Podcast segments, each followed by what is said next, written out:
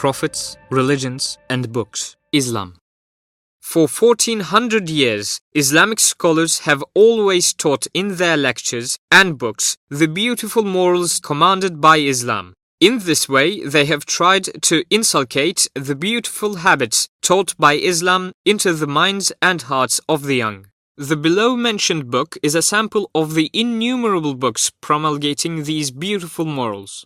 The book Maktubat by the profound Islamic scholar Imam Rabbani Ahmed Faruqi rahmetullahi alayh, who was a great wali and was the mujaddid of the second millennium of Islam, is very valuable. Sayyid Abdul Hakim Arwasi, who passed away in Ankara in 1362 or 1943 AD, who was a professor of theology in the Madrasatul Mutassisin, the highest of the madrasas or schools during the time of the Ottoman Empire, often said Another book as valuable as Maktubat has not been written on Islam. And the most valuable and the highest book is Imam Rabbani's book Maktubat, except of course for the Quran al-Karim and our Prophet's wasallam hadith sharifs. Imam Rabbani was born in the city of Sirhind in India in 971 or 1563 and passed away there in 1034 or 1624.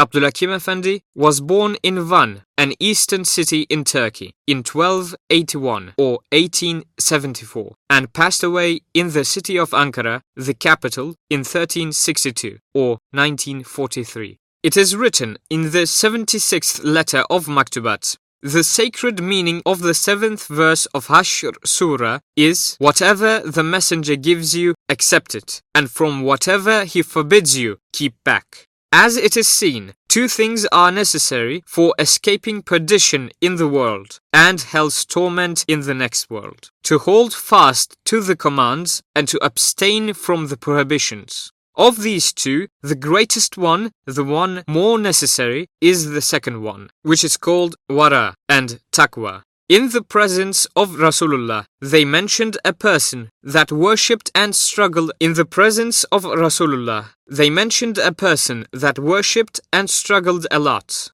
But when they said that another person abstained from what is prohibited, he declared, Nothing can be comparable with wara. That is, he said that it was more valuable to abstain from the prohibitions. In a hadith sharif, he declared Wara is the pillar of your religion. Men becoming superior to angels is due to wara, and their progress or becoming exalted is again due to wara. Angels also obey the commands, but angels cannot make progress. Then holding fast to Wara and having taqwa is more important than anything else. In Islam, the most valuable thing is taqwa. The basis of the religion is taqwa. Wara and taqwa mean to abstain from the harams. To abstain from the harams entirely, it is necessary to abstain from more than the necessary mubas. We should utilize the mubas only as much as necessary.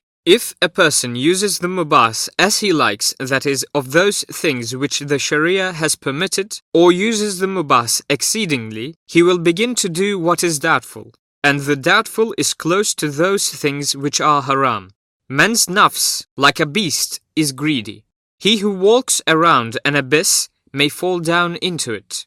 To maintain wara and taqwa precisely, one should use the mubas only as much as necessary and should not exceed the necessary amount. When using this amount, one should intend to use them in order to do one's duties as a born slave of Allah. It is a sin also to use them a little without intending so. It is harmful whether it is little or much. It is next to impossible to abstain entirely from more than the necessary mubas always, especially in this time. At least one must abstain from the harams and do one's best to abstain from more than the necessary mubas. When the mubas are done in excess of what is necessary, one must repent and ask for pardon. One should know these deeds as the beginning of committing harams. One must consign oneself to Allah Ta'ala and beg Him. This repentance, asking for pardon, and begging may stand for abstaining from more than the necessary mubas entirely, thus protecting one against the harm and bane of such deeds. One of our superiors says, Sinners hanging their heads seems to me better than worshippers swelling their chests. There are two ways of abstaining from the harams. Firstly, to abstain from those sins which only disturb the rights of Allah Ta'ala. Secondly, to abstain from those sins whereby other people's or creatures' rights have been violated. The second kind is more important. Allah Ta'ala does not need anything and He is very merciful.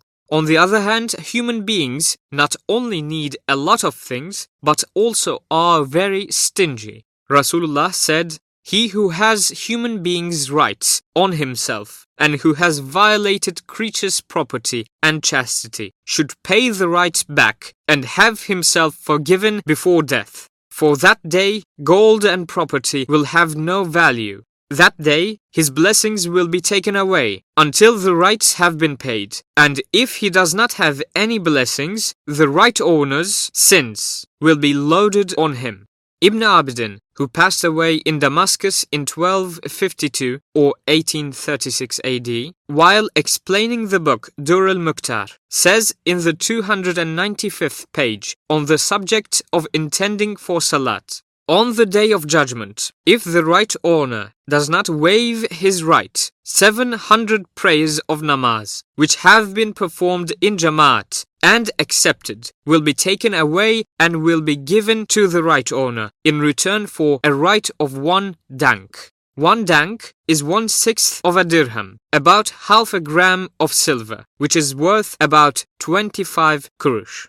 One day, when Rasulullah asked the Ashab Ikram do you know who is called bankrupt? They said, The person without any money or property left. He declared, Among my ummat, a bankrupt person is a person whose deed book contains many thawabs of salat, fasting, and zakat on the day of judgment. But he has cursed a person, slandered him, and taken away his property. His thawabs will be divided and distributed to such right owners. If his thawabs are depleted before the rights are paid, the sins of the right owners will be loaded upon him. Then he will be hurled into hell. It is written as follows in the 98th letter of Maktubat. Rasulullah sallallahu alaihi wasallam said, Allah Ta'ala is Rafiq, meaning the exalter. He likes mildness. He gives to mild people what he has not given to the harsh ones or to anyone else. This tradition, or Hadith al-Sharif, is written in the tradition book Sahih by Imam Muslim. Again in Muslim, the Prophet said to Hadrat Aisha radiallahu anha, his blessed wife, Behave mildly, refrain from severity and from something repulsive. Mildness adorns a person and takes ugliness away. A Hadith al-Sharif in the book Muslim declares, He who doesn't act mildly has not done any good. A Hadith Sharif in the book Bukhari declares, Whom I like best among you is the one with the most beautiful temperament. A Hadith Sharif conveyed by Imam Ahmad and Tirmizi, rahimahumullah ta'ala, who passed away in 279 or 892 AD, declares, A person who is given mildness is given goodness in this and in the next world. A Hadith al-Sharif communicated by Imam Ahmad, Tirmizi, Hakim, and Bukhari, rahmahumullah ta'ala, declares, Haya, meaning bashfulness, comes from Iman. A person with Iman is in paradise. Fush, or an indecent act, is evil. Evildoers are in hell. A Hadith al-Sharif communicated by Imam Ahmad and Tirmizi declares, I am describing the person for whom it is haram or forbidden to enter hell, and who is haram for hell to burn. Pay attention. This person shows easiness and mildness towards people. A hadith al-sharif communicated by Ahmed Tirmizi and Abu Dawud declares, Those who are mild and who provide ease for others are like a man who holds the halter of his animal. If he wants to stop the animal, it will obey him. If he wants to ride it over rocks, the animal runs towards them. A hadith al-sharif quoted in Bukhari declares, if a person controls his anger when he gets angry, although has the power to do what he likes, on the resurrection day Allah will call him from among other people and will say unto him, Go to paradise and choose the huri you like. As it is communicated in a hadith sharif quoted in all hadith books, when a person asked Rasulullah sallallahu alaihi wasallam to give him some advice, he said, do not get angry or nervous. When the man repeated the same question again and again, he gave the same response, saying, Do not get angry or nervous. A hadith sharif quoted in Tirmizi and Abu Dawud declares, Listen, I am describing those who will go to paradise. They are powerless, incapable. When they take an oath to do something, Allah Ta'ala will certainly fulfill their oaths. Listen, I am describing those who will go to hell. They are severe. They decide in a hurry, without thinking. They are arrogant. A hadith sharif communicated by Tirmizi and Abu Dawud rahimahumullah ta'ala declares, if a person gets angry when standing, he should sit down. If he cannot get over it by sitting, he should lie down. A hadith sharif communicated by Tabarani, Baihaqi, and Ibn Asakir rahimahumullah ta'ala declares, As aloe decomposes honey, fury defiles iman as well. A hadith sharif communicated by Baihaqi and Abu Nuaym, who passed away in 430 or 1039 AD, declares, Allah promotes a person who humbles himself for Allah Ta'ala's sake. He deems himself inferior, but he is superior in the eyes of others. If a person holds himself superior to others, Allah Ta'ala demotes him and he becomes inferior in everyone's view. He is great only in his own view. In fact, he looks lower than dogs and swine. A hadith sharif communicated by Baihaqi rahmahullah ta'ala declares, when Musa alayhi salam asked O my Allah, who is the most valuable of your human slaves? Allah Ta'ala declared, He who forgives when he has enough power to punish. A hadith sharif communicated by Abu Yala declares, If a person controls his speech, Allah Ta'ala will cover his shortcomings. If he controls his wrath, Allah Ta'ala will withdraw his torment from him on the resurrection day. If a person invokes Allah Ta'ala, he will accept his invocation.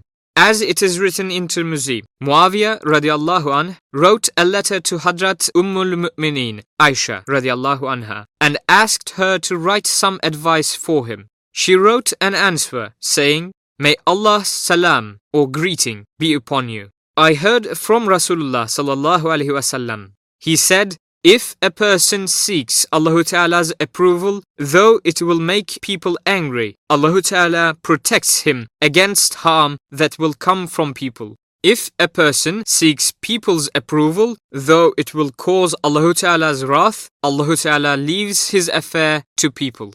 May Allah Ta'ala honor us and you with adapting ourselves to these hadiths uttered by him, who always told the truth try to act compatibly with them.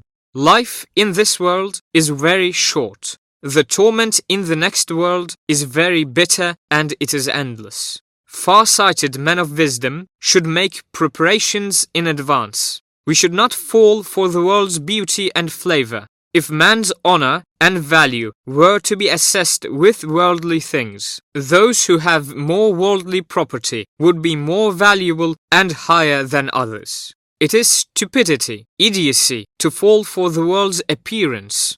Deeming this short sojourn a great blessing, we should try to do what Allah Ta'ala likes. We should do kind favors for Allah Ta'ala's human slaves.